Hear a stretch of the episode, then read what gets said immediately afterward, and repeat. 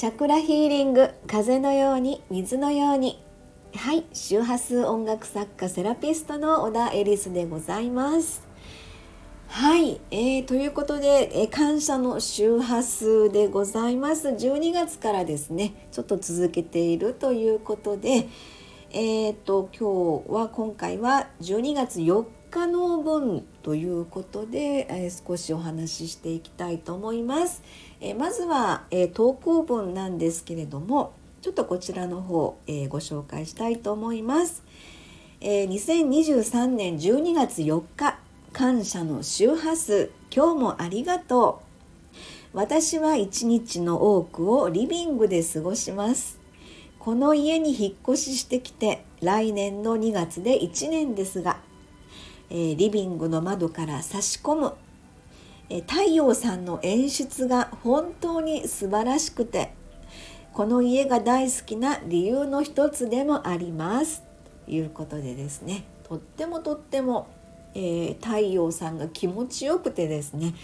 えー、ああすごく素敵だなと。今日のサムネイルに使っているこの写真なんですけどちょうど窓際の前にソファーがあるんですよね。そのソファーでちょうど私お昼ご飯食べたりしたらうたた寝をしてしまうというかそこのソファーのところで、うっかりとうとうとしちゃうんですけれどもその時にですね、まあ、その角度から撮ったこのサムネイルの写真でもう本当にキラキラの太陽がですねえー、窓から差し込んできててもう目をつぶったら何でしょうねオレンジ色の光がぶわーっと広がって上からこう金粉のようなキラキラとしたようなちょっと大げさかもしれないんですけどそんな感覚でわーっと光に包み込まれてるとっても気持ちのいい感じでねあパッて目が開いたらこのサムネイルだったんです。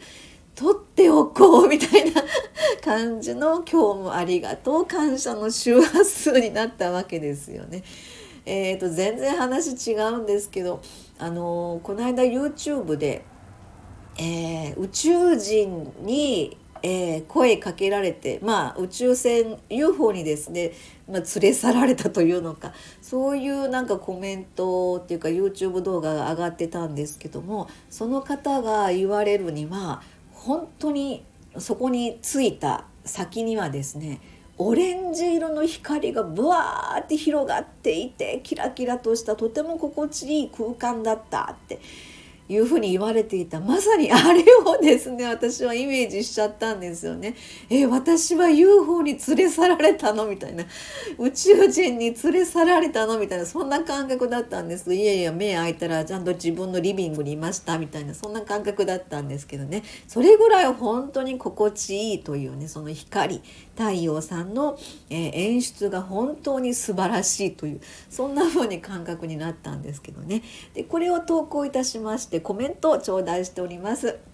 ちょっとご紹介したいと思います、えー、エリスさんおはようございます。家の中に好きな空間があるって幸せよね。ということでね本当にそう思うんです、えー、私は本当にこの家に引っ越してきてまだ1年足らずなんですけど来年の2月で1年が来るんですけどね。本当にあの庭付きの家に引っ越しをするっていうのが本当こう小さい頃からの夢でしたのでなんかそれが叶ってそれからあのお庭で今ならちょっとクリスマスシーズンなので、えー、太陽光のね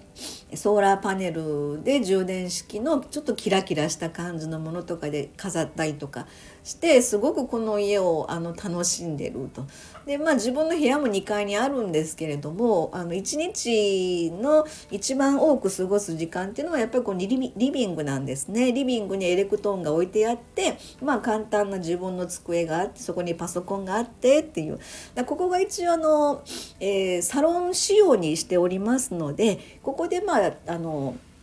大半の時間を過ごしてるということなんですね。えー、本当にまあ自分の中の家の中に好きな空間っていうのが、えー、とても幸せだなというふうに感じています。